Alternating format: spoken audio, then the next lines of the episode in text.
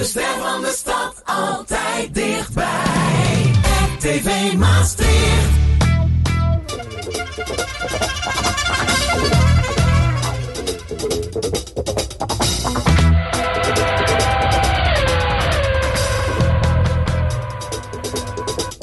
Dit is Natrappen met Jos.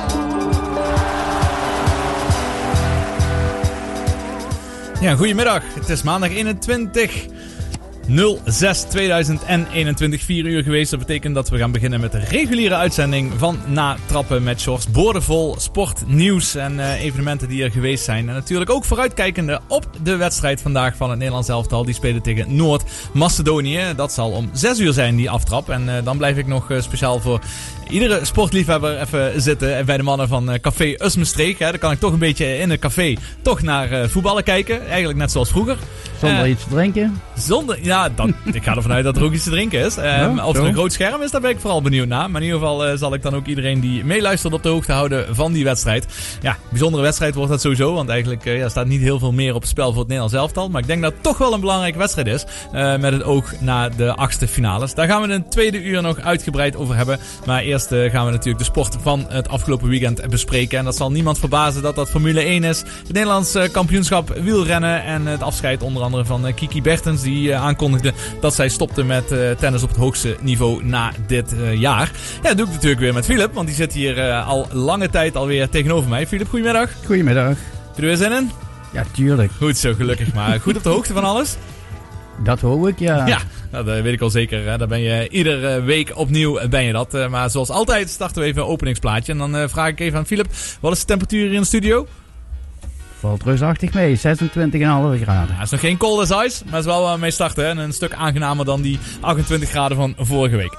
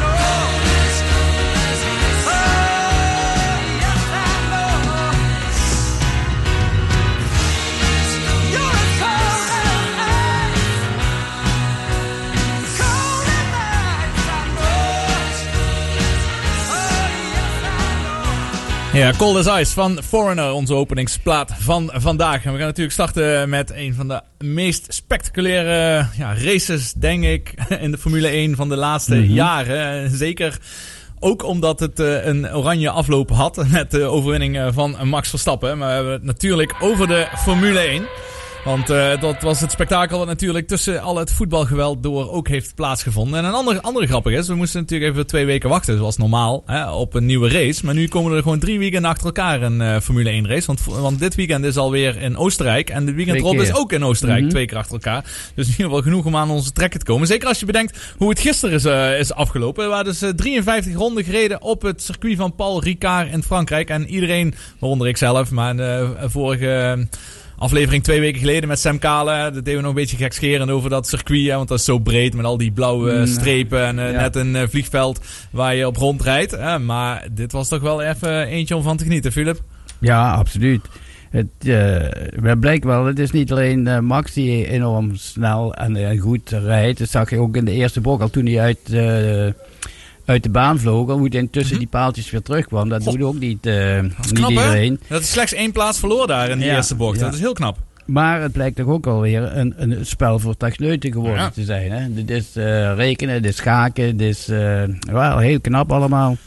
Hoe die mannen het doen. Ja, dat is heel gaaf. ik had Ja, toevallig... zeker als je wint, hè, want eh, de verliezers die denken daar nu heel anders over.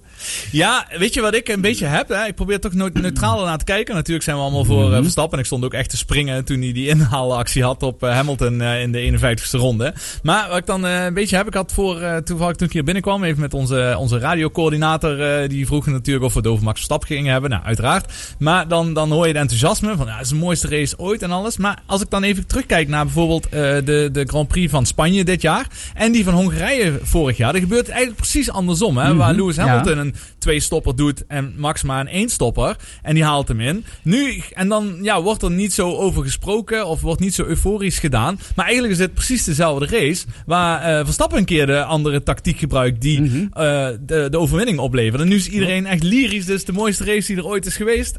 Bijna. Eh, nou Ja, en- het is natuurlijk puur omdat Max heeft gewonnen. Ora- Oranje gekleurde Ja. race natuurlijk. Zeker. Ja, ja. ja. Ja, en dan eh, het moment eh, van die race eh, was uiteraard... Ja, er gebeurde veel. Hè. Laten we heel even een korte samenvatting daarmee. Ja, Philip eh, gaf het al een beetje aan, die eerste bocht. Verstappen die wat overstuur had, last had van de wind. nog weinig grip in zijn banden. Hè. En ze Mhm. rijden met weinig voorvleugel. Vandaar dat hun snelheid ook zo, zo goed is.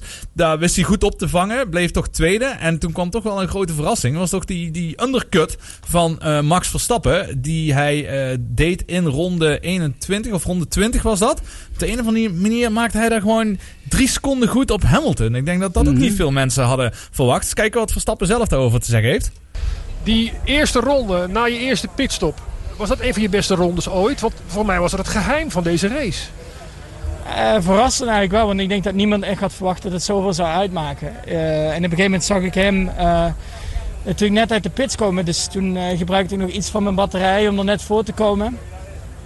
Eh, dus ja, dat kwam natuurlijk goed uit, maar je zag heel duidelijk daarna had ik nog steeds moeite om, om ze achter mij te houden. Ik had gewoon heel weinig grip achter. Ehm, en eigenlijk toen ik op een gegeven moment een beetje een gaatje aan het trekken was, toen kwam alles een beetje weer normaal, omdat de wind iets minder werd. En ik denk ook gewoon, eh, omdat het geregend had, was je rubber natuurlijk allemaal weggereden. En dan als je minder downforce rijdt, denk ik dat het gewoon even duurde tijdens de wedstrijd voordat het een beetje naar ons toe kwam. En eh, ja, eigenlijk na het einde van de wedstrijd, toen we dan weer die twee stop gingen, toen voelde de auto weer iets normaler eh, aan. Dus eh, ja, natuurlijk eh, een super resultaat. Dus het, Eh, ik geef ook niet echt antwoord waarom. En iedereen, zelfs eh, Mercedes, maar ook, ook Red Bull. Ik heb ook een interview gezien van eh, Christian Horner en Toto Wolff, de teambazen van Mhm. respectievelijk Red Bull en Mercedes. En daar ging het toch vooral over die drie seconden, wat hij daar even in, één, twee, in twee rondes waren het overigens, eh, inhaalde op Hamilton.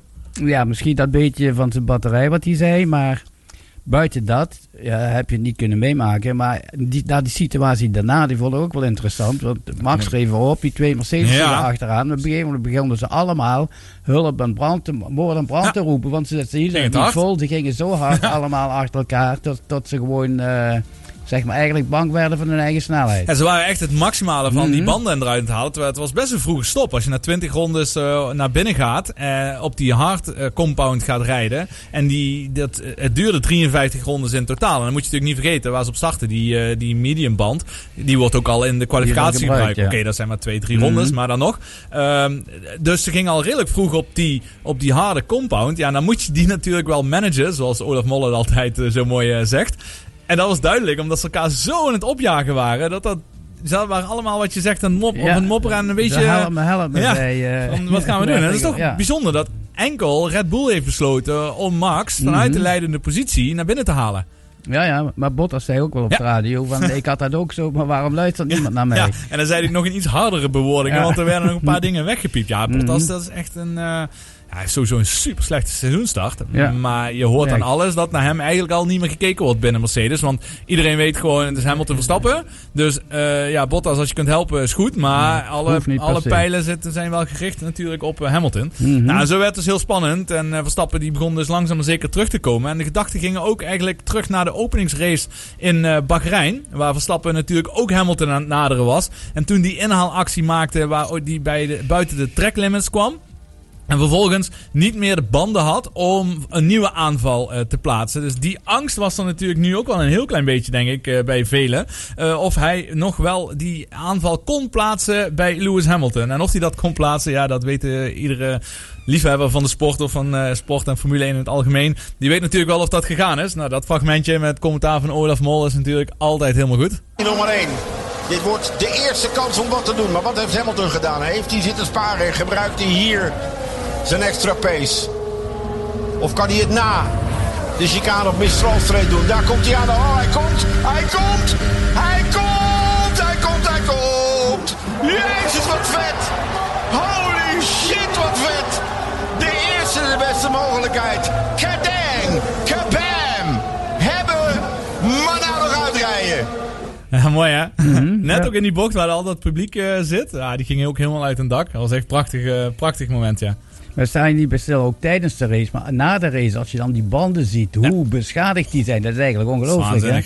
Ja, er zijn hele stukken uit, of Ja, stukken liggen er bovenop. ja, ja, dus Ja, er zit ook nog zoiets, ze zeggen ook altijd weer op die inlap. Hè? Dus als ze klaar zijn, dan moeten ze ook altijd nog eh, pick-up debris. eh, en dan moeten ze even over de randen om nog een beetje de rubber erop eh, te pakken. Mhm. Waarom dat ook weer is, weet ik niet. Volgens mij heeft dat iets met gewicht, te maken. Mhm. Ehm, dat zal ook ongetwijfeld zijn. Maar die, die, die banden die krijgen met lel, dat is echt ongelooflijk. Is een wonder dat niet vaker zo'n band opeens pang zegt. Zoals in Baku Mhm. gebeurde. maar nee, dat was echt... Maar wat een geweldige race was dat, was dat gisteren. Hè? Ja, ja. Mooi om te zien. En, en niet alleen, ja, het mooiste was natuurlijk de, de top 3. Maar een Ricciardo bijvoorbeeld, die, die rijdt toch ook eh, op, op plek 7, 8, 6, 7, 8, Ja. 9. eh, een hele leuke race. Hè.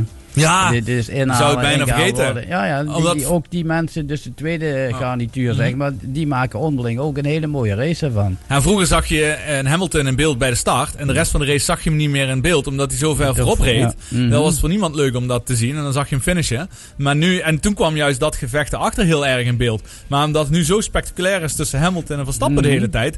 Heb je gelijk, eh, zo'n Ricciardo, die heeft wat betreffende uh, zendtijd en Norris, wat gewoon super goed Ook, doet, ja. en heel Mhm. weinig zendtijd eigenlijk Ja. gekregen. Maar die Want- maken onderling ook een hele mooie race ervan, ja. Ja, om te Mhm. kijken wel natuurlijk wel wie het eh, derde constructeursteam gaat worden. Dat is een hele mooie race. Net zoals de race natuurlijk tussen Mercedes en Red Bull. Waar Red Bull toch wel langzaam maar zeker de eerste tikjes aan het uitdelen is. Voorlopig wel, ja. Want Baku heeft Max natuurlijk door die klapband niet Mhm. gewonnen. En Hamilton natuurlijk door die, bij die herstart. Maar als, hè, als daar ook niks geks was gebeurd, had, daar was daar een 1-2 voor Red Bull ook geweest. Dus Mhm. een heel klein Ja, ja. beetje, ook na die straatcircuit deze, lijkt het alsof Red Bull ja net nee. iets sterker is. Alhoewel dit wel super dicht bij elkaar zat. Ja, ja. Dat had ook alle maar- kanten op En het zijn maar details. Hè. Kan binnen, binnen een week kan het eh, andersom zijn. Ja, Absoluut, absoluut. Eh, maar hoe dan ook, fantastisch eh, deze Formule 1 eh, kalender tot dit jaar, eh, deze race. En we gaan eh, uitkijken naar het komend weekend dus in de Grand Prix van Oostenrijk. Die, waar, de, die sprintraces, gaan die niet meer door? eh, waar, waar, waar zou dat ook alweer zijn? Ja. Er zou een kwalificatie komen. Engeland, meen ik, hè? dat zou, ik weet even niet de locatie, maar het is wel zo inderdaad dat er in plaats van een kwalificatie een hele korte sprintrace wordt Mhm. gehouden. En daar kun je ook punt verdienen al voor het wereldkampioenschap. Iets waar natuurlijk ja, Verstappen Maar- niet echt voorstander van is. Maar dat is meestal... hè. meer van, hè? Nee, daar hebben we nog Nee. niks van gehoord. Maar Mhm. dat komt wel, maar dat is wel sowieso ergens later in het... eh, ja, later in het circuit eh, of la- later in het jaar. Maar in ieder geval genoeg om naar uit te kijken. Naar de Red Bull Ring, wat de komende twee weekenden aan de beurt zijn. Waar Verstappen natuurlijk goede herinneringen aan heeft. Veel al heeft eh, gewonnen. Maar ja, ook eh, Hamilton heeft al gewonnen. Dus we kunnen er niks van, eh, niks van zeggen. En we gaan eh, met smart uitkijken naar dit komende weekend.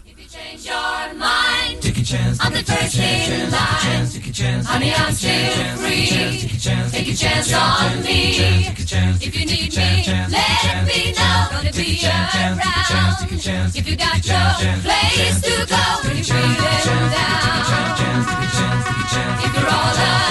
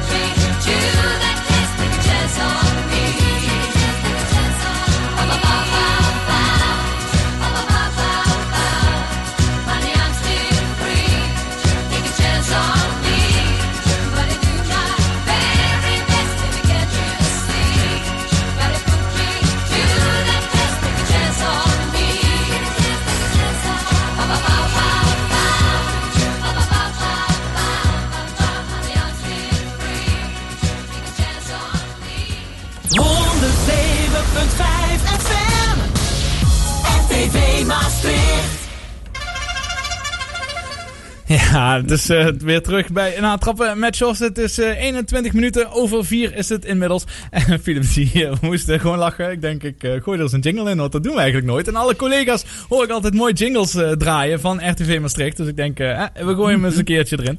Zoals het hoort. Ook een beetje reclame maken voor de zender, hè, dat mensen ook weten waar ze naar luisteren. Maar in ieder geval, daarna hoorde je meteen de wielerflits. En dat betekent dat we het over wielrennen gaan hebben. Want de afgelopen week was er natuurlijk het NK wielrennen. Met Maastrichtse troef Tom Dumoulin weer terug in de gelederen. Het was in Drenthe, maar laten we eerst daar even over het parcours hebben, Philip. Want je hebt daar ook wel wat van gezien.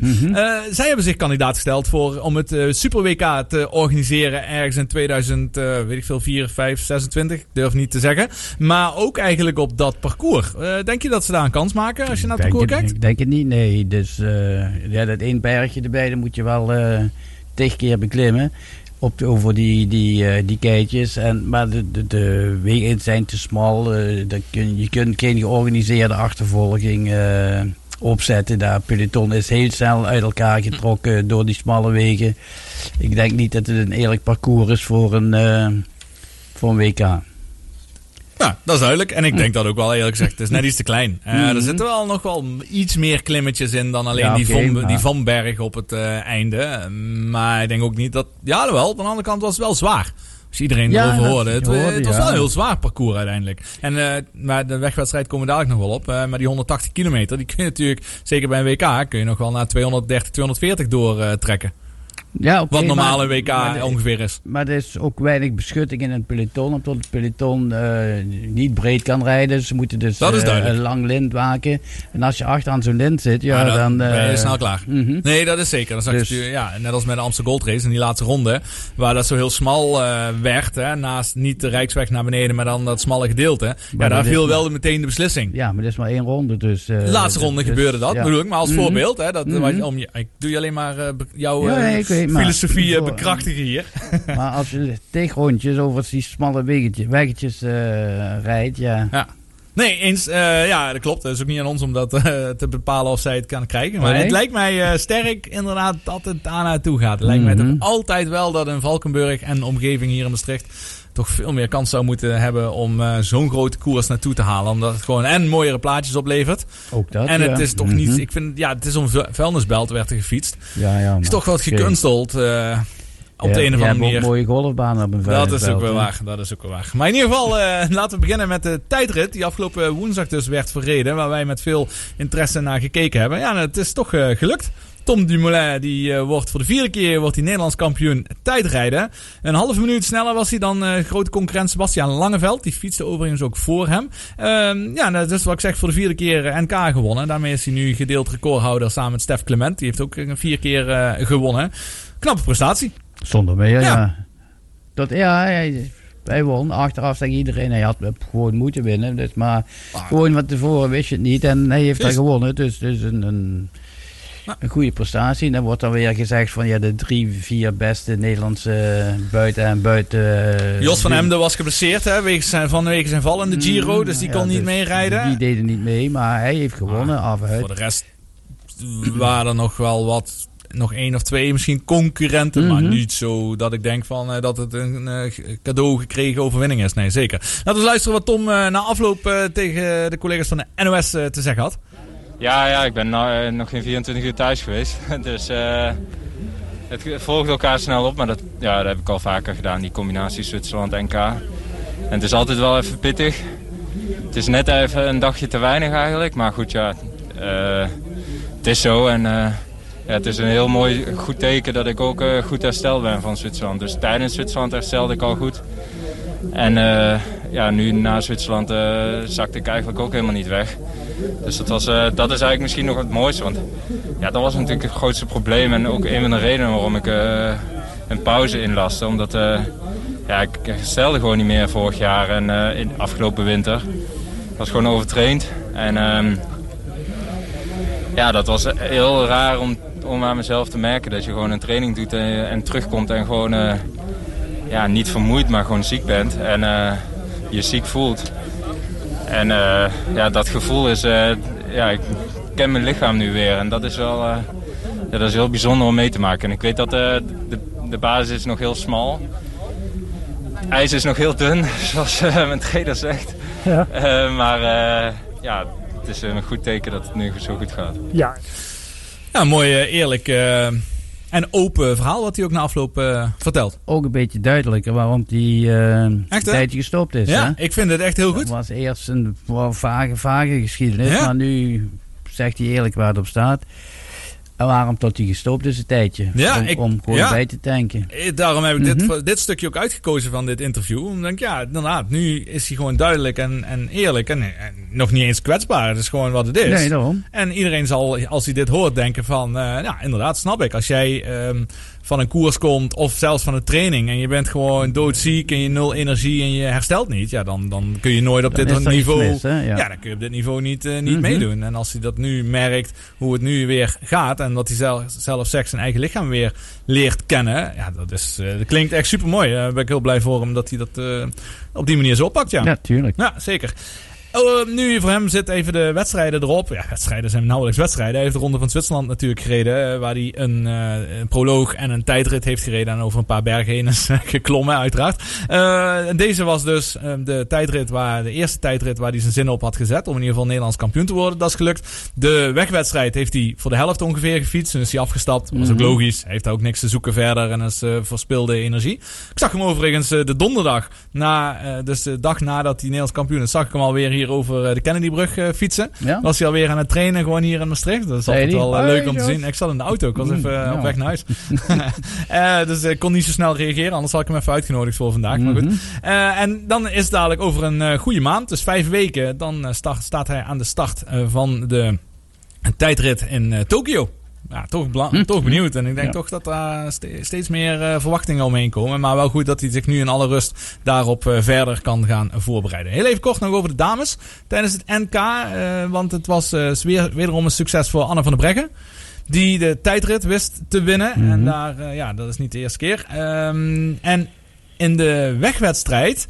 Daar was het eh, niet Anne van der Breggen deze keer, maar heeft ze juist veel werk gedaan voor Pieters, die nationaal kampioen is geworden op de weg. Eh, misschien ook wel goed, eh, met de oog op de toekomst. Want Van der Breggen, zoals bekend, bezig, aan het laatste seizoen. Mhm. Dan denk ik van ja, het is toch goed als iemand anders dan die trui gaat dragen. In ieder geval een heel jaar en niet maar nog een paar maanden, de rest van dit jaar. Wat wel een beetje zorgelijk is, nou, zorgelijk is een groot woord, Annemieke van Vleuten. Die presteert de laatste tijd niet zo heel goed. Die is vierde geworden in de tijdrit en die werd elfde op de weg. Zijn normaal niet echt cijfers wat bij haar passen, omdat zij vorig jaar toch wel echt de aller, allersterkste was. Dit jaar Mhm. toch duidelijk niet. En als je dan eh, bekijkt trouwens wat voor een eh, team bij de dames naar de Olympische Spelen gaat. Ja. Man, man, man. Dan moet je toch als eh, buitenlander toch de moed van in je schoenen zakken. Maar je moet ook een hele goede ploegenstrategie hebben daar. Want anders eh al zoveel verdetten in één ploeg. Zeker, zeker. Maar ik merk wel altijd dat de dames wel beter kunnen samenwerken Ja, wel, dan de mannen. ja. En dan Mhm. eh, gaan eh, Van de Breggen, Vos, Van Vleuten en Vollering... die gaan in ieder geval de, de, de gouden medailles verdelen eigenlijk. Je zou zomaar eens een 1-2'tje kunnen worden voor Nederland. Of misschien zelfs een eh, 1-2-3. Nou, dadelijk even over de mannen betreffende de wegwedstrijd daar in Drenthe. Straat want daar eens eten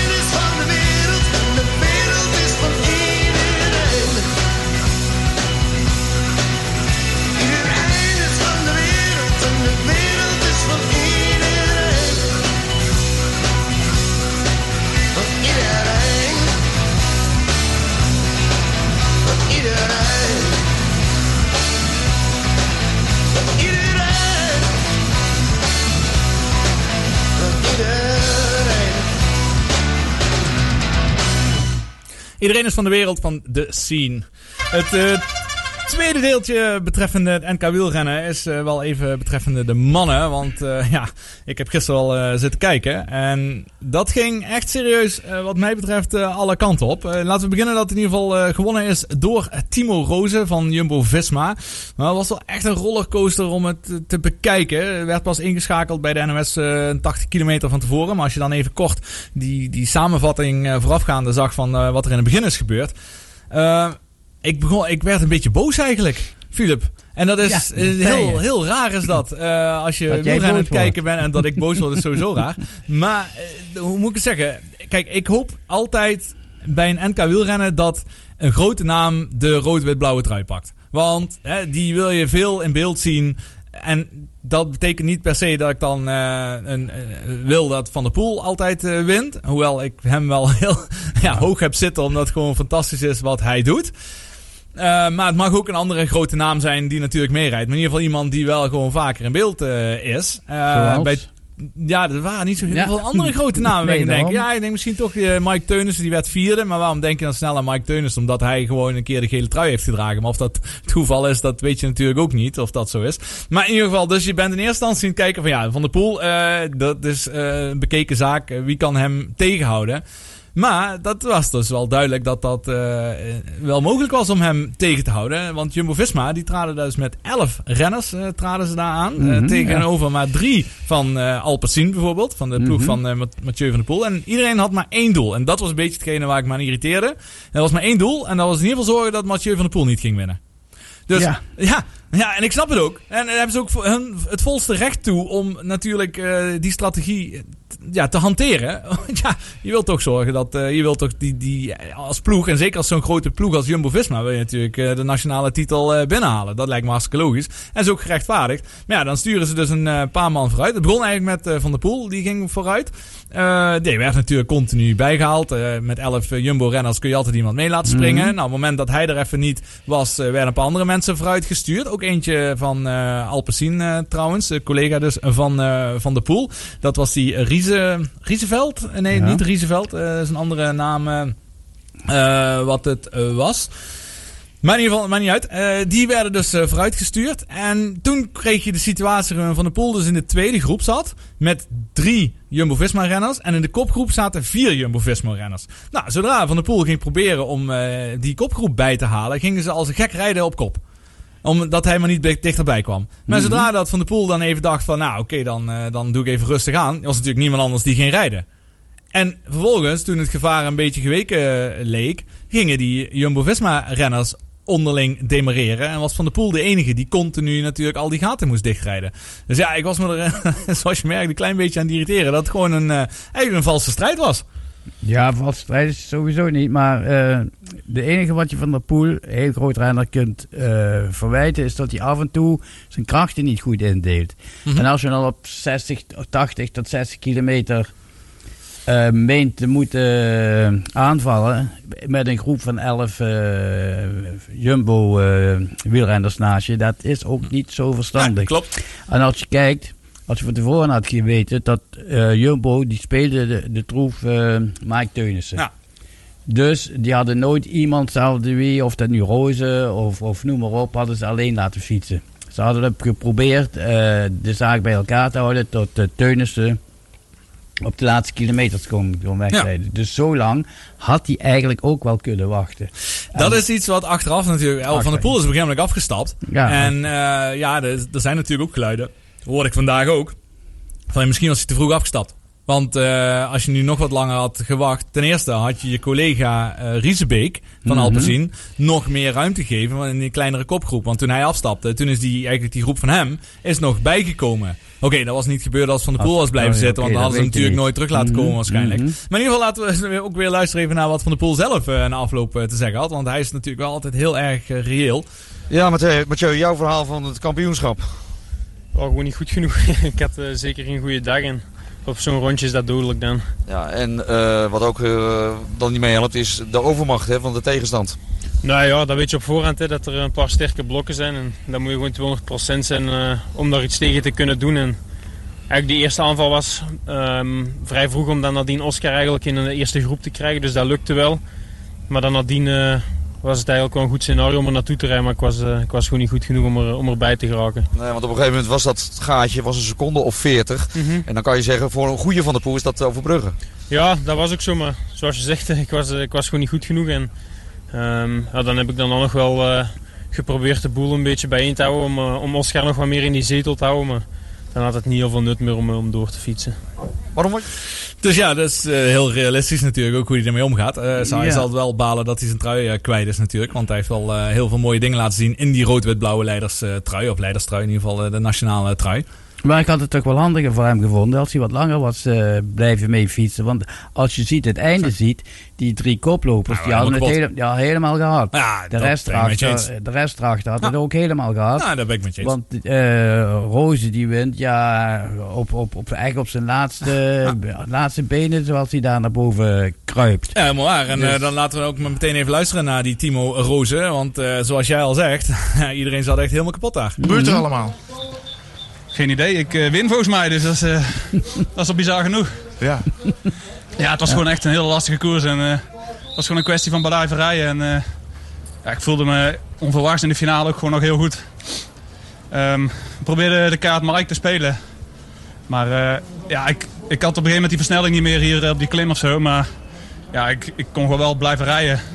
En ja, op, op een gegeven moment in de laatste ronde eh, viel het even stil. En ik was eigenlijk eh, op een paar meter gereden omdat ik gewoon echt geen versnelling meer had.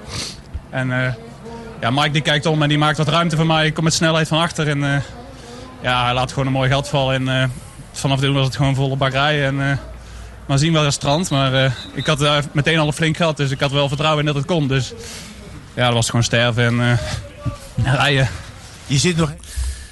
En toch, hè, het was nog even in die allerlaatste ronde was nog even spannend. eh, want op een gegeven moment was het inderdaad eh Riesebeek en Tusveld. eh Riesebeek dus van Alpecin en Tusveld van DSM. Die toch Ja. even loskwamen van die paar jonge mannen. Na de Ja, ja. laatste bel die ging en zij bergop kwamen even los. En toen dacht ik van, oh dat zal toch niet gebeuren? Nee, maar dat gebeurde ook Het niet. gebeurde dus. niet. Ze werden teruggehaald en toen was inderdaad bekeken. Hadden ze Maar het mij, uitkiezen. volgens mij rijdt die, die Roze toch ook de Tour, hè? Eh, dat zou heel goed, eh, zou heel goed kunnen. Dan kun je daar een eh, rood-wit-blauwe trui zien. Ja, ligt aan waar die rijdt. We zullen zien. In ieder geval, die Tour de France, goed bruggetje Philip, die gaat aanstaande zaterdag gaat die van start. Ja, en dan kunnen we alle grote namen natuurlijk weer in het peloton zien. Behalve Tom Dumoulin, want die is zich zoals bekend voor aan het op die tijdrit bij de Olympische Spelen. Iets waar we ook zeker naar uitkijken. En genoeg over het wielrennen inmiddels. Even wat muziek. Moonlight Shadow, Mike Oldfield en Maggie Rally. Volgens mij een van Philips favorieten.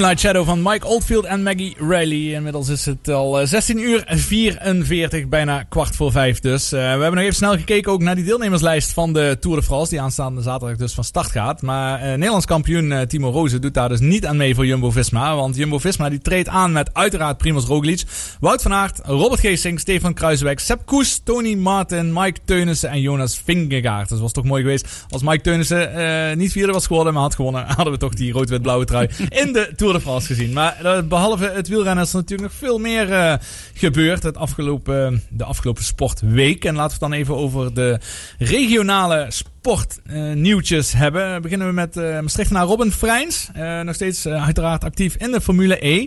Begon het seizoen echt fantastisch goed. Eh, afgelopen weekend had hij een minder eh, goed weekend. Want hij is in eh, Puebla is hij 11e en 16e geëindigd. Dus beide keren 0 punten. En de laatste vier races heeft hij maar één keer in de punten gereden. Waren wel meteen 19 punten. Dus dat was wel een goed resultaat. Maar hij staat wel nog steeds tweede in de positie om het wereldkampioenschap. Slechts een 10 punten achter op nummer 1. Twee punten voor op nummer 3. Dus één resultaat en tweede staan. Hoe één resultaat? Ja, 19 punten ergens. Nee, nee, nee, want het seizoen is al lang bezig. Hè? Ze hebben al 8, 9 races inmiddels al eh, gereden. Volgens mij eh, zijn er. Ja, ik weet niet zeker, even uit mijn hoofd. Maar 8 of 9 zijn er zeker eh, gereden. Maar hij begon natuurlijk goed in de openingsweekend. Waar hij een keer een Grand Prix eh, wist eh, te winnen. Of tweede, we- tweede werd in ieder geval.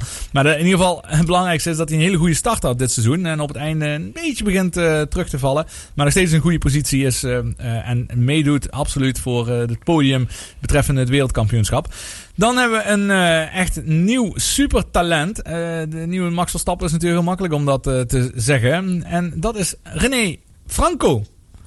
Hè, René Franco uit Echt, die is 13 jaar en die is nu al de kartsensatie van dit moment. Want hij wint eh, afgelopen weekend dus in het Duitse Wakkersdorf de eerste race van het FIA Karting Academy Trophy. Nou, dat is een hele mond vol, maar Ja. het is wel van de FIA, dus dat is niet niks. Eh, maar hij, hij baarde vooral op zien dat hij, eh, doordat hij pas kort aan het karten is, heeft hij dus gewoon eh, een, een contract gekregen bij de Italiaanse fabrieksteam. Van? Ja, dat is van OTK Kartteam uit Italië. En dat is natuurlijk een hele goede stap als je zo als jonge jongen daar naartoe weet te gaan. En hij eh, betaalt zich meteen uit, want hij wint dus de openingsrace. Al wel ontwapenend, overigens ontwapenend begin van het interview van deze 13-jarige jongen. Hiervoor heb ik ook nog eh, vier jaar bij Fortuna gevoetbald. Fortuna Sittard. En nog een jaartje bij Roda, Roda JC. Dus ik ben voor alle markten thuis. Maar wat is leuker? Karten natuurlijk. Mooi hè? Ja. Dus eh, onthoud ook die eh, naam. Eh, wat zei ik? René Reno, Reno Franco. Dat is eh, zijn naam. 13 jaar slechts. Eh, nieuwe sensatie binnen de autosport. In ieder geval het karten eh, doet hij het hartstikke goed. Dan naar tennis. Demi Schuurs, eh, bijna wekelijks eh, aan het spelen. Speelde met haar Amerikaanse partner Melichar de finale in Berlijn. Op het, eh, tegen, en de verloren ze van de Wit-Russische combinatie Zabalenka en Azarenka. Nou, dat zijn natuurlijk twee hele goede Ja, speelsters, ja. Mhm. absoluut. Ook goede dubbelspeelsters, maar ook allebei ruim top 10 van de wereld in de single gestaan. Het was een hele close wedstrijd. 6-4 eerste set gewonnen. 7-5 verloren in de tweede. En dan komt de super tiebreak. Ja, loterij zou je kunnen zeggen, maar het werd in ieder geval 10-4. Die verloren zich redelijk overtuigend. Toch jammer, want bijna hun eh, derde overwinning van dit jaar al. Want eh, nadat ze al eerst twee gewonnen hebben, ergens in de woestijn was het in Doha. En eh, volgens mij in Melbourne nog ergens voordat het Australian Open begon. Anyway, ze gaan nu onderweg. Nu is ze onderweg naar Eastbourne, want daar begint het grasseizoen. Daar heeft ze een voorbereiding eh, op, het, op, op gras. Want volgende week is eh, Wimbledon al. Dus dit eh, in Berlijn dat was toch ook gras, hè? Ja, dat dacht ik ook al. Ja, Ja. dat Mhm. eh, klopt. Ja. Eh, net als Halle. dat was natuurlijk ook al het grasseizoen is begonnen. Mhm. Meteen de week naar, het, naar Roland Garros. En nu op, allemaal op weg naar Wimbledon. En dan als laatste daarin. Kijk, ze gaat ook naar de Olympische Spelen. Hè. Dat is ook eh, trouwens bekend gemaakt. Wie allemaal naar de Olympische Spelen gaan vanuit uh, KNLTB. Ja, NOC, NSF. Maar welke tennissers in ieder geval eh, er naartoe gaan. Eh, sowieso Demi Schuurs. Eh, zij gaat daar spelen met eh, Kiki Bertens. Daar ben ik ook wel eh, benieuwd naar die eh, combinatie. Eh, er zijn nog twee andere overigens die daar naartoe gaan. Combinaties, eh, Nederlanders. Eh, Wesley Koolhoff gaat samen spelen met Jean-Julien Royer. Dat Mhm. is natuurlijk al het hele jaar zo. En Matwee Middelkoop speelt samen met Robin Hazen. Er zijn twee plekken voor een mixed Eh, dus zowel Kiki Bertens als eh Demi Schuurs gaat ook mixed dubbel spelen. Is nog niet bekend wie met wie gaat spelen. Maar ik ga ervan uit dat Demi weer met Wesley Koolhof gaat spelen. Zijn de alle twee hoogst gerang, gerangschikte spelers eh, van Nederland. En zij haalden de halve finale ook op Roland Garros. Dus dat lijkt me ook wel een goede, goede combinatie. En dan als allerlaatste van dit regionale sportblokje. De zusjes, de zusjes Ummels heb je niet genoemd. Die Nee, dat mag jij dadelijk dan doen. Maar de Lions, dan hebben we het over handbal. eh, Die waren hard op weg eh, nog om landskampioen te worden. Maar helaas in de beslissende wedstrijd van de finale, de best of three, verloren ze van de grote concurrent Aalsmeer met 24-28. En het, het was eerst Lions die drie keer op rij landskampioen eh, is geworden. Maar die eer, eer valt nu te beurt aan Aalsmeer na deze overwinning. Want de laatste drie competities, vorig jaar is niet gespeeld natuurlijk. Maar de laatste drie competities die doorgegaan zijn, is Aalsmeer landskampioen geworden. Helaas voor Lions dat ze dat niet hebben weten te doorbreken. En dan aan Philip, mag jij eh, de Ja, Brit en Bo Ummels eh, meenemen? Ja, die zijn toch met het Nederlandse team. eh, ze hebben zich geprobeerd te plaatsen voor de Super League, maar dat is opvallend genoeg, vind ik. Eh, Dat is waar. Niet, eh, niet gebeurd. Ze kwamen 15 punten tekort om op de tweede plaats te eindigen.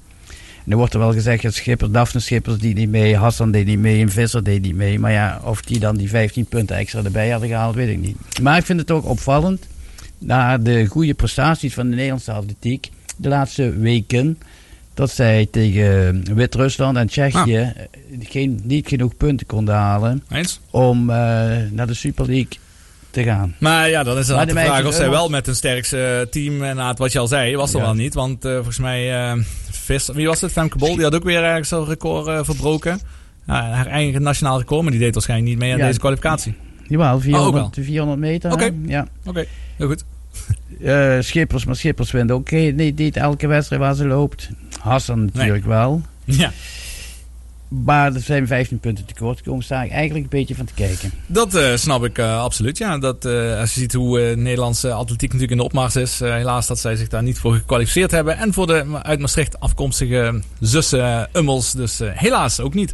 We gaan ons laatste nummertje draaien van het eerste uur alweer. Bob Dylan, Hurricane. Dat is onze afsluiter. We zijn na, daarna, na de reclame en het nieuws, natuurlijk weer bij jullie terug. Tot zometeen.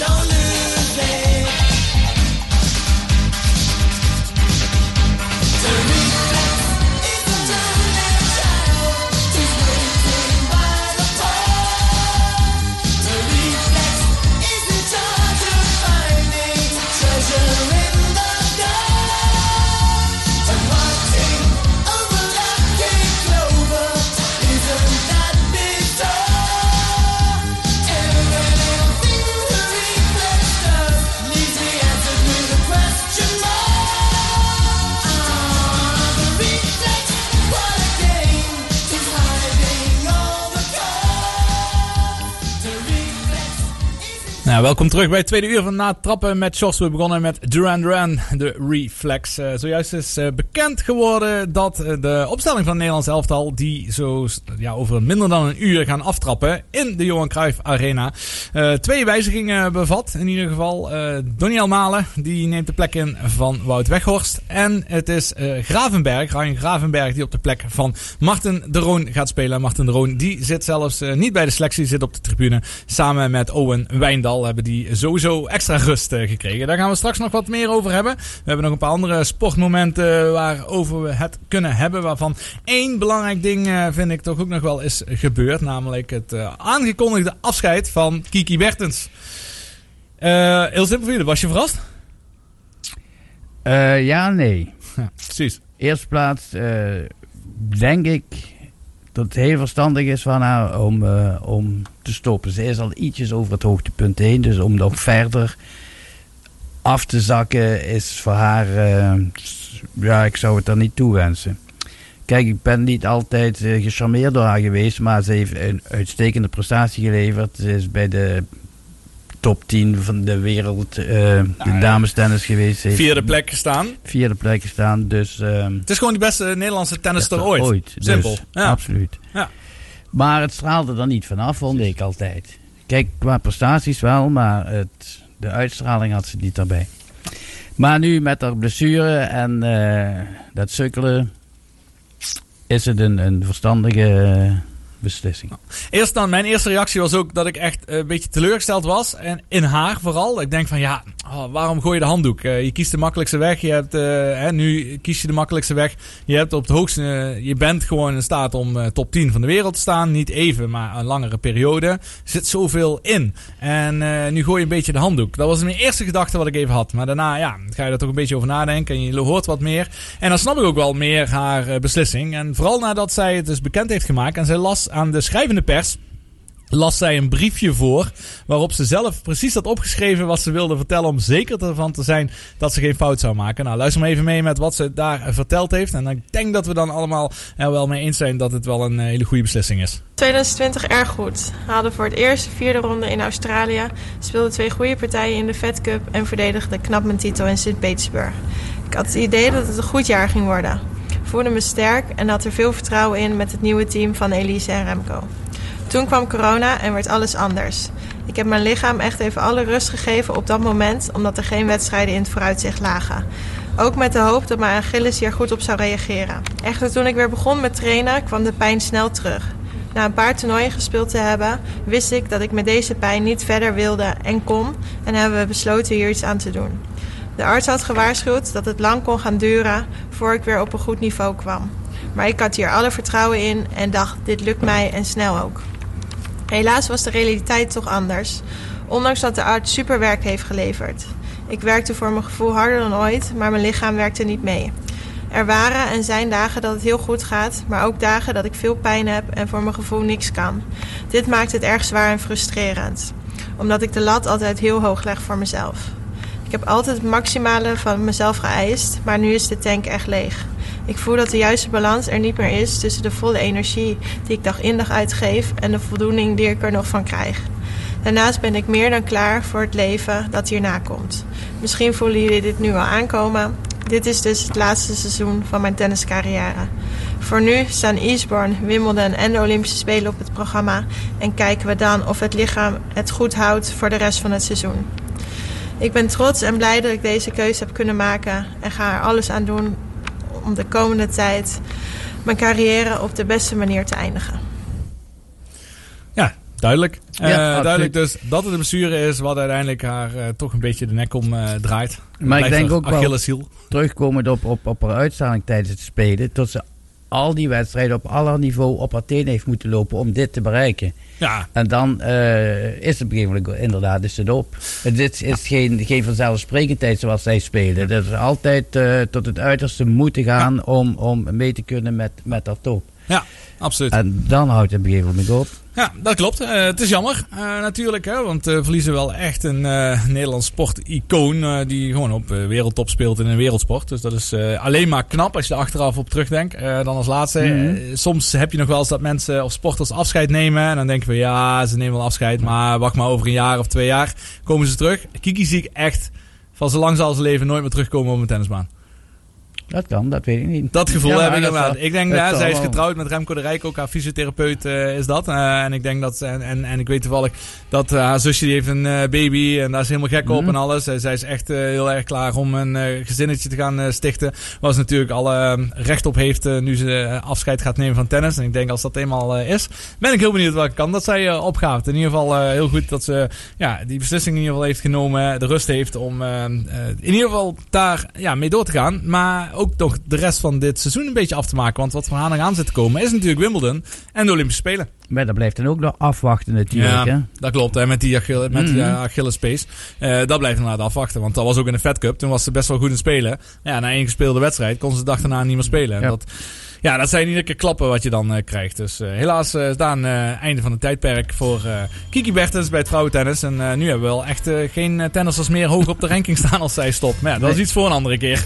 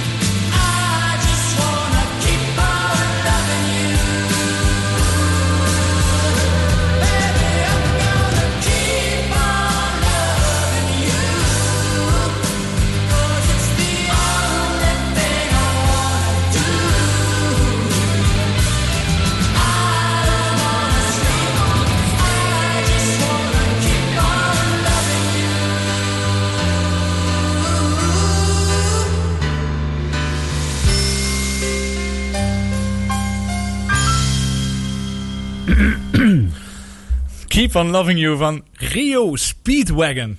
Goed zo. Kijk even naar jou. Ja, Geen idee. Bekend nummer natuurlijk, maar eh, Mhm. ik heb nog nooit van de Rio eh, Speedwagon eh, gehoord.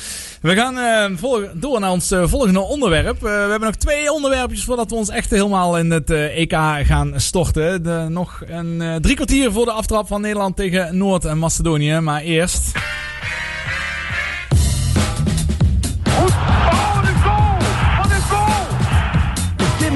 Wat ga je doen? En hij staat! Ik staat! Het is ongekend!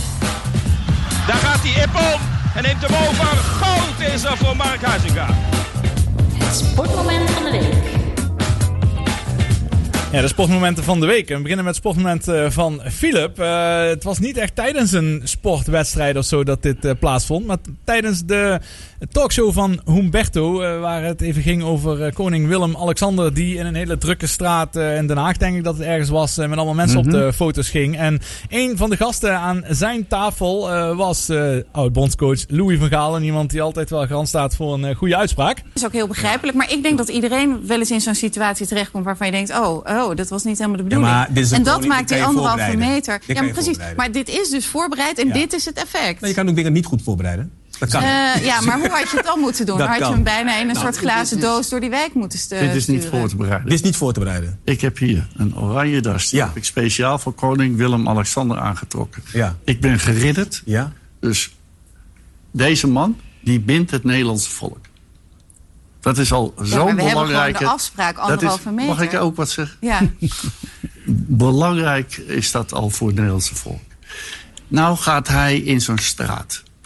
Ik denk dat Floor niet één keer heeft meegemaakt dat iemand met Floor op de foto eh, wil.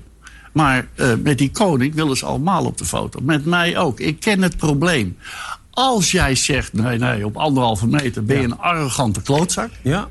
En als je het doet, zoals de koning het ook doet. Kijk, die handen schudden, daar ben ik met Floor eens. Dat had hij niet moeten doen. Nee. Maar de rest, dat is... Kijk, als ik nu gewoon naast Erik Scherder zo ga... dan ademen wij allemaal die kant. Ja, maar wel deze kant op. Ja, ja, ja, ja, ja. En niet in elkaars gezicht. En dat is die anderhalve meter. Precies, En dan ja. is dat helemaal niet een punt. Dus ja... Maar de koning had het Je kunt hem overal neerzetten, hè, Philip? Ja, het is geweldig. Je moet niet, niet te vaak kijken, maar het is geweldig eh, hoe die man in zijn eigen gelooft. Eh, er zijn maar twee mensen in Nederland eh, die belangrijk zijn. Dat is de koning en hij zelf natuurlijk. Voor de rest is het allemaal niet, zo, ja, niet zo belangrijk. Maar ik moet zeggen, hij, hij vertelt heel veel. En met een uitstraling van, weet toch niemand beter dan ik. Maar hij had wel een hele mooie oplossing voor, voor een, een nieuw kabinet op eh, dat een, een, minderheidskabinet van te maken, gewoon met drie partijen. En dan eh die voorstellen wat ze hadden, gewoon in de Kamer uit eh, debatteren en kijken wat er, wat er van terecht komt. Maar nu zei je, heb je, heb je een kabinet met acht partijen en die konkelen vooraf al wat ze willen. En dan gaan ze naar de Kamer toe dat vertellen wat niemand meer iets te zeggen heeft. Als je dat met drie partijen doet, dan kan iedereen meespreken.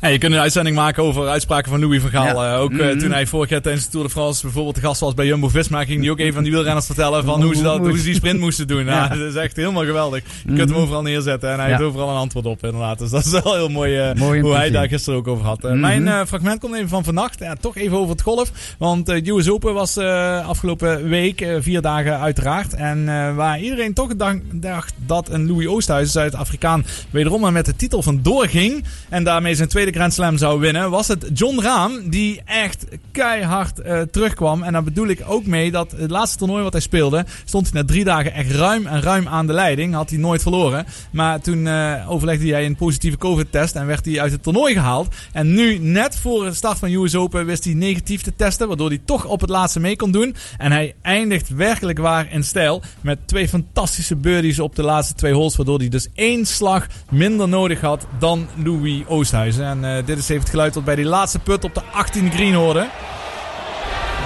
Another one is landed at the 72nd hole. This time for Long to take the lead in the U.S. Open. Ja, als je lang naar golf kijkt, het is eh, vaak eh, heel saai. Maar als dan eh, zo'n apotheose op het laatste nu hoort, het publiek helemaal losgaan wanneer een put valt. Dat is toch echt kippenvel. En fantastisch van de Spanjaard, John Rahm, dat hij het toernooi wint. Louis Oosthuizen overigens heeft dus één keer het Brits Open gewonnen. En het is de zesde keer dat hij tweede is geworden in een Grand Slam. Maar- dat is ook een statistiek, hè? Dan heb je ook niet verbeld dat Oosthuizen hoogstwaarschijnlijk de wedstrijd verloren heeft door een bal die via een stuit in een boom terecht kwam en daar is Ja. blijven hangen. Dat, ja, precies. Dus dat zijn strafslagen. Ja, dat klopt. eh, dat zo, zo werkt het. Nou, hopelijk is hij daar niet te boos over eh, geweest. En eh, kijkt hij niet heel erg terug in anger. Want dat is het volgende nummer wat we gaan draaien van Oasis. Don't Look Back in Anger. Zo dadelijk weer terug bij Natrappen met Jos.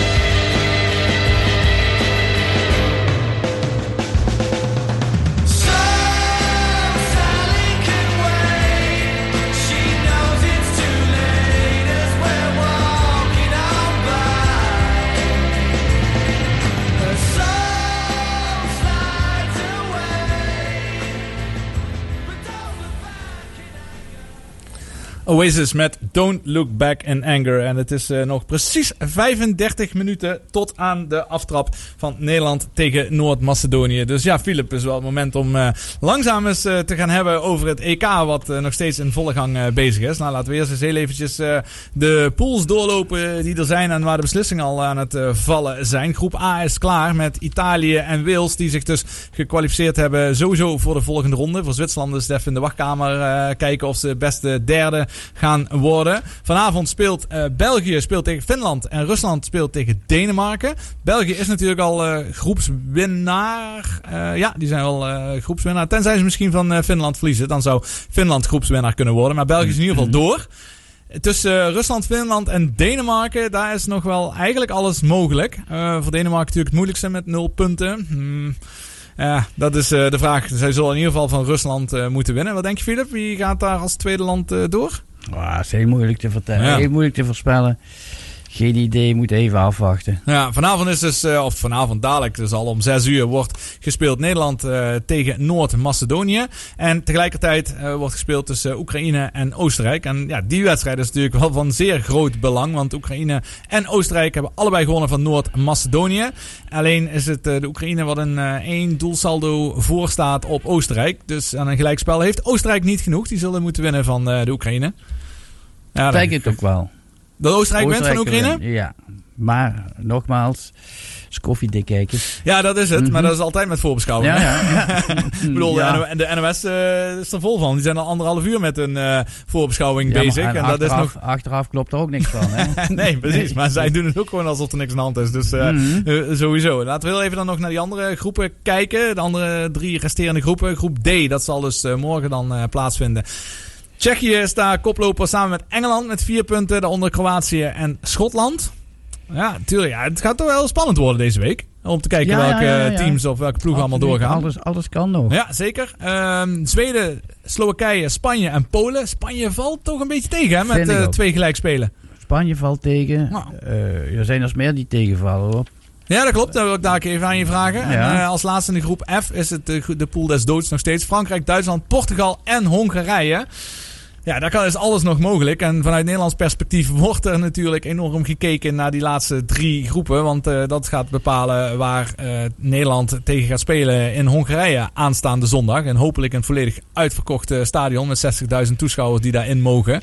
Ja, dat is heel wat. Eh, maar het kan dus van alles worden. Hè? De beste nummer drie. En als je kijkt op de huidige posities, de nummer drie, is Kroatië met één punt, Spanje twee punten, Portugal drie punten. Dus op dit moment zou Nederland dan tegen Portugal spelen. Maar ja, dat is natuurlijk één wedstrijd nog spelen en dat kan alles op zijn kop gooien. Mhm. Maar tot dusver eh, even favorieten, Philip? Ik vond Italië wel een van de betere. Die hebben toch wel alles ruim gewonnen. Ja. ehm, Die hebben nog geen goal, eh, nog geen, even kijken, die hebben nog geen goal tegen gehad. Zelfs eh, zeven doelpunten gemaakt en nul goals tegen. ja, Spanje, ja, de rest, eh, Frankrijk vond ik tegen Duitsland eigenlijk eh, goed, eh, Ja, dat vond ik ook wel. goed spelen. Maar daarna stond ik weer te kijken tot ze tegen Hongarije zo... Ja, 1-1 spelen. 1-1 en dan spelen. sta je ook opeens weer te kijken hoe Duitsland een gala voorspelling en tegen Portugal aflevert. Absoluut. Wat een prachtige, Portugal, Portugal valt potvoetbal was dat, ja. Maar ja, Portugal die is, is gegroepeerd om, om Ronaldo. Maar die valt meestal tegen in het Portugees team, elftal. Ah, dus, vier eh, jaar geleden heeft hij natuurlijk wel de Europese titel eh, gewonnen samen met Portugal. Daar was Ronaldo ook eh, mede ver- verantwoordelijk. Deed je ook mee, ja. Ja, zeker. Hey, dat is de topscorer alle tijden in, eh, in de Europese ja, eh, ja, verband. En, hij eh, heeft ook alles. wel veruit de meeste wedstrijden gespeeld. Hè. maar hij- eh, ja, natuurlijk, hij maakt het eerste goal wat ze maakte, die, die, die snelle counter. In eh, die, die ronde die perfect af. Ja, dat was een eh. Heel mooi doelpunt. Ja, nog iets anders in de wedstrijden wat je opvalt, Philip? Niet echt. Ik, wat, wat me wel opvalt, eh, wat ik wel wil zeggen, eh, Engeland-Wales bijvoorbeeld. Dat vond ik... eh, Engeland-Schotland, denk ik dat je bedoelt. Want uh, Wales zit in een andere sorry, pool. sorry, maar Engeland-Schotland 0-0. Eng- Eng- ja. Engeland-Schotland, dat vond ik bijvoorbeeld op te kijken een hele lekkere wedstrijd. En achteraf hoor ik van elke commentator of analist dat het... ja, het stelt niks voor. maar ik vond het om te, om te zien een, lekker, een lekkere wedstrijd. Geen hoogstaande wedstrijd, maar, maar snel voetbal. Allemaal naar voren, allemaal naar achter.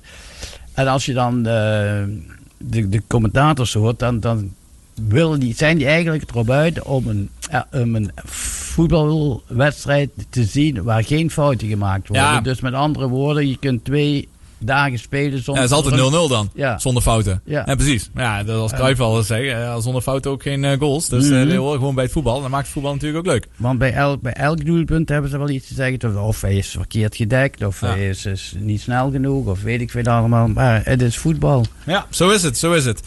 Het is half zes, eh, nog maar een half uurtje voor de aftrap eh, van Nederland tegen Noord-Macedonië. Ja, de wedstrijd die er eigenlijk niet meer om doet, zou je zeggen. Maar daar kunnen we het ook nog even over hebben. Ik denk namelijk dat het wel een belangrijke wedstrijd is. Zeker eh, omdat Nederland nog zeker wat vlieguren kan gebruiken in het systeem wat ze graag willen spelen en in welke combinatie. Maar eerst House for Sale van Lucifer. The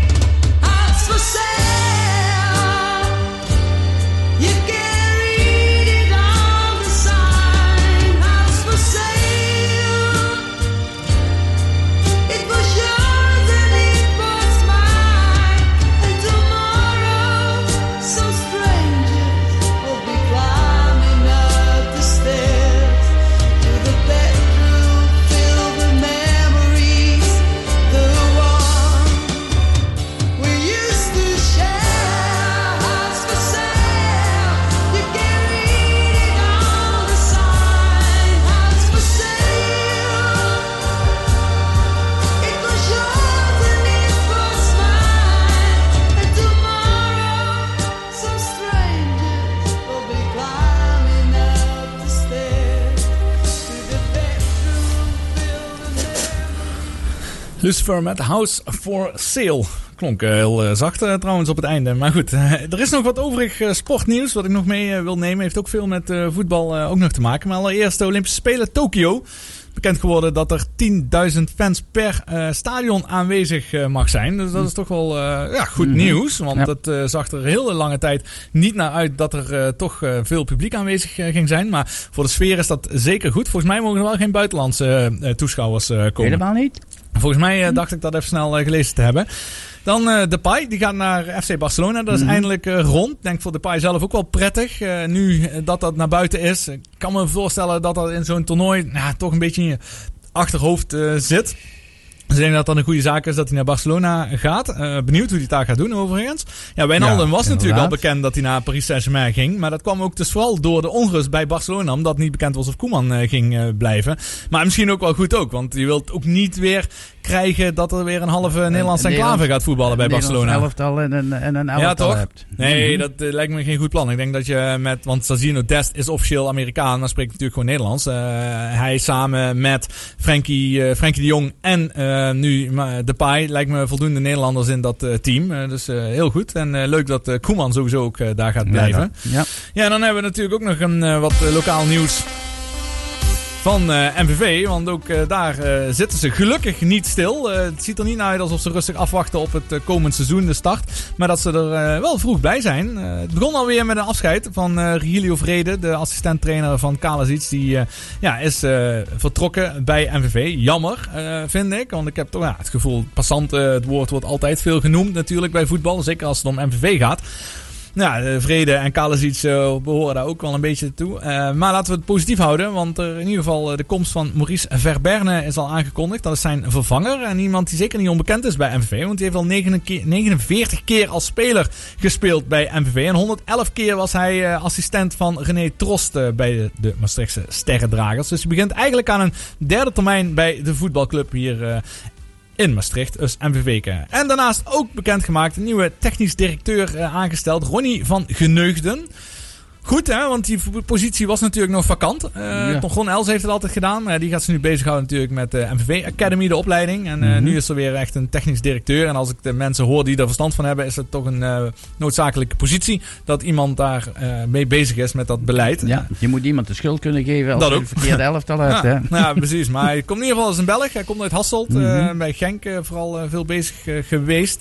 hij woont nu eh, overigens in Genk. En eh, heeft wel een band met MVV. Omdat hij heel graag al naar Maastricht eh, En eh, zeker wat sporen verdient hier eh, in, het, eh, in het Belgische voetbal. met veel grote clubs. Dus dat zijn wel positieve berichtingen, berichten. Daarnaast eh, de Angel site heeft zich ook weer eens laten horen van de goede kant. Eh, Oh. Namelijk een flinke steunbetuiging aan eh, het adres van MVV. Omdat ja, veel mensen toch wel negatief zijn over mensen die vertrekken, et cetera. Maar ja, zij zeggen van we zitten al zo lang, zijn al zo lang betrokken. En het is toch redelijk uniek dat zo ver voor de start van de nieuwe competitie al de hele technische staf bekend is.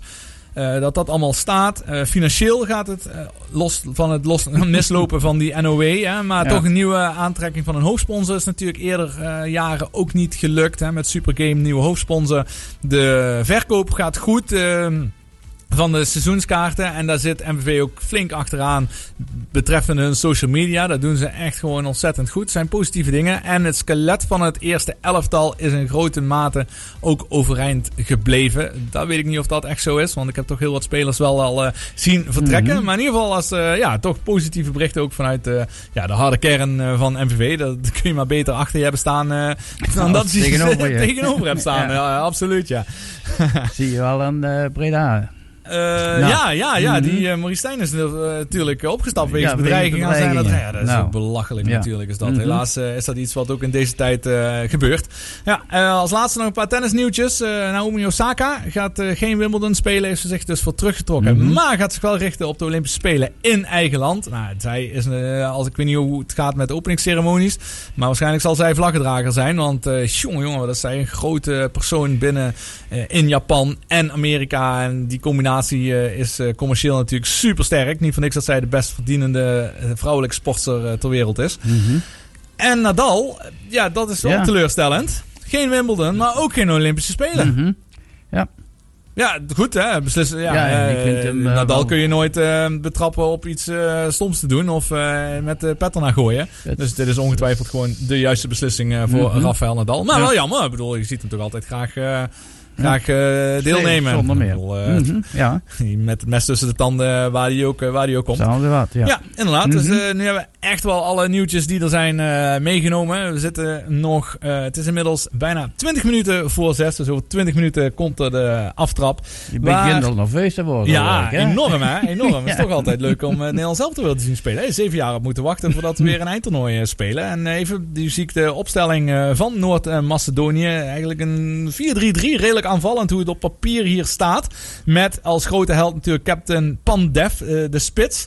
Die zijn laatste wedstrijd speelt vanavond. En hij stopt ook echt gewoon als voetballer. En het is natuurlijk een trots land. En het is natuurlijk een fantastisch verhaal hè, van Noord-Macedonië. Los van hoe ze zich eh, onafhankelijk gemaakt hebben een aantal jaar geleden. Zonder eh, geweld daarbij eh, te gebruiken. En dat ze zich nu dan voor de eerste keer kwalificeren voor zo'n groot eindtoernooi. Het EK. Ja, alleen maar mensen die daar heel trots zijn. Waar Turkije bijvoorbeeld het tegenovergestelde Ja, meemaakte. die waren slecht, hè? Ja, die waren slecht. En die zijn natuurlijk uitgeschakeld. Mhm. En eh, die hebben zich echt moeten verontschuldigen voor hun eigen Ja. land. en dat snap ik ook wel. Want aan Turkije gaat er wat meer verhit aan Zeker nadat ze toch al een eh, keer een heel goed resultaat hebben gehad. De derde plek op een WK ergens in 2008 is dat eh, geweest. Onder diezelfde bondscoach. Eh, nu moest hij zijn verontschuldigingen aanbieden voor het slechte eh, resultaat van Turkije. Ja, zo kan het gaan. In Noord-Macedonië denk ik dat ze als helden onthaald gaan worden. En wellicht als zij het goed doen tegen Nederland, dan helemaal. Dan hebben ze echt wel alles gered. Dus we komen langzaam maar zeker in de buurt. zo dadelijk weer bij jullie terug. Wat meer over de voorbeschouwing van het Nederlands elftal tegen Noord-Macedonië. Makedônia.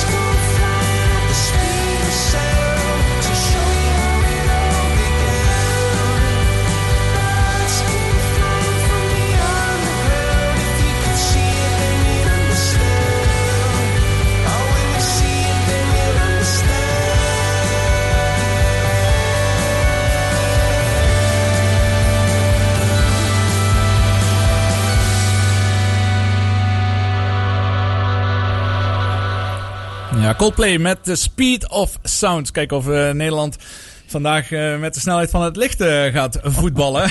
Haha, Mooi hè. la- lang geleden dat dat is gebeurd trouwens. Maar we weten het niet. We zullen het straks wel zien.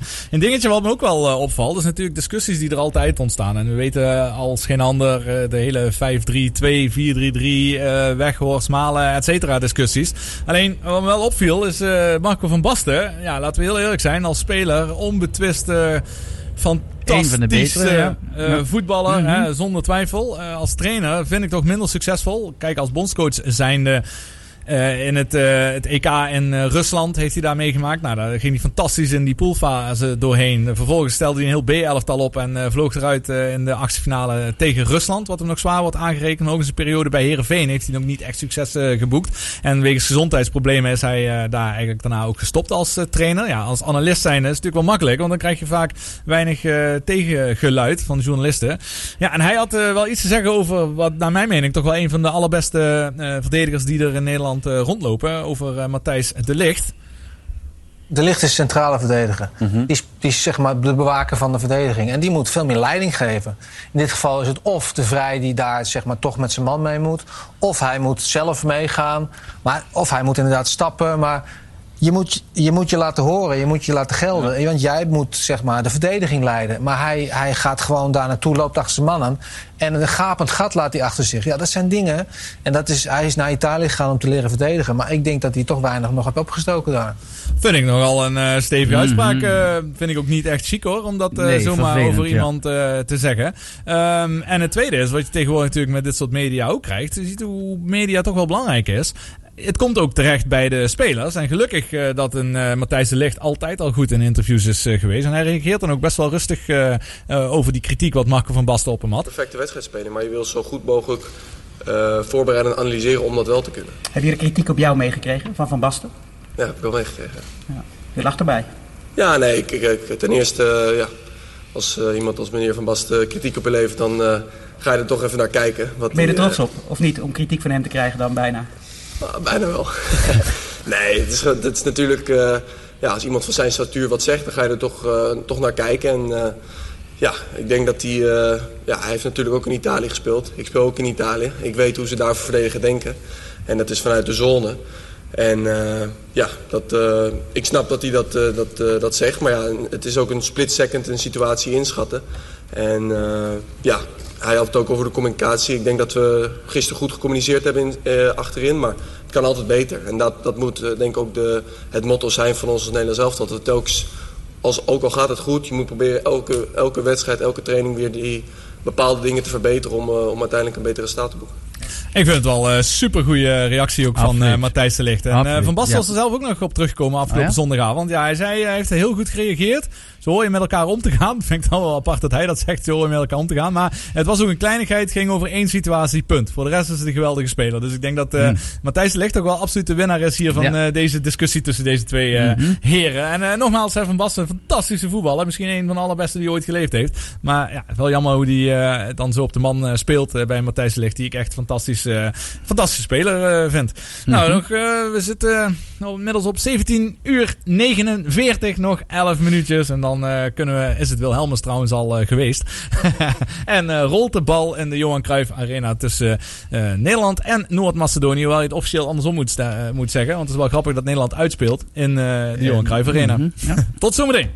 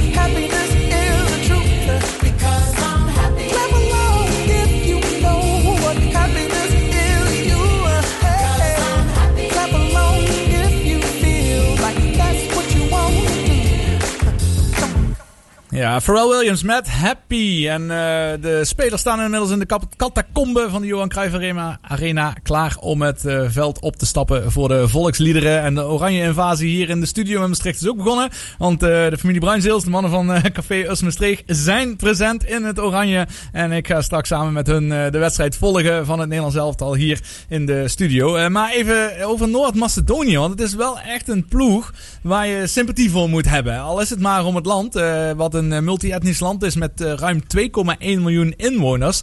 En ze komen echt van alle kanten. Zonder bloedvergieten, zei ik al, in 1991 hebben ze zich onafhankelijk gemaakt. En ging zelfstandig verder. Dat verdient altijd al lof. Eh, maar ook deze ploeg is een afspiegeling van het land. Omdat ze vanuit allerlei achtergronden komen. Of het nou christelijk is of islamitisch. Alles speelt samen. En het is zelfs zo dat er in Macedonië op twee zenders de, de wedstrijden uitgezonden worden. Want op eh, kanaal 1 is er dan eh, commentaar eh, in de Macedonische taal. En op kanaal 2 wordt in het Albanees commentaar gegeven. dat is eh, toch ook goed hè, hoe dat kan. Maar ze zijn vooral bekend geworden eigenlijk door op 31 maart van dit jaar te winnen de WK-kwalificatiewedstrijd van Duitsland.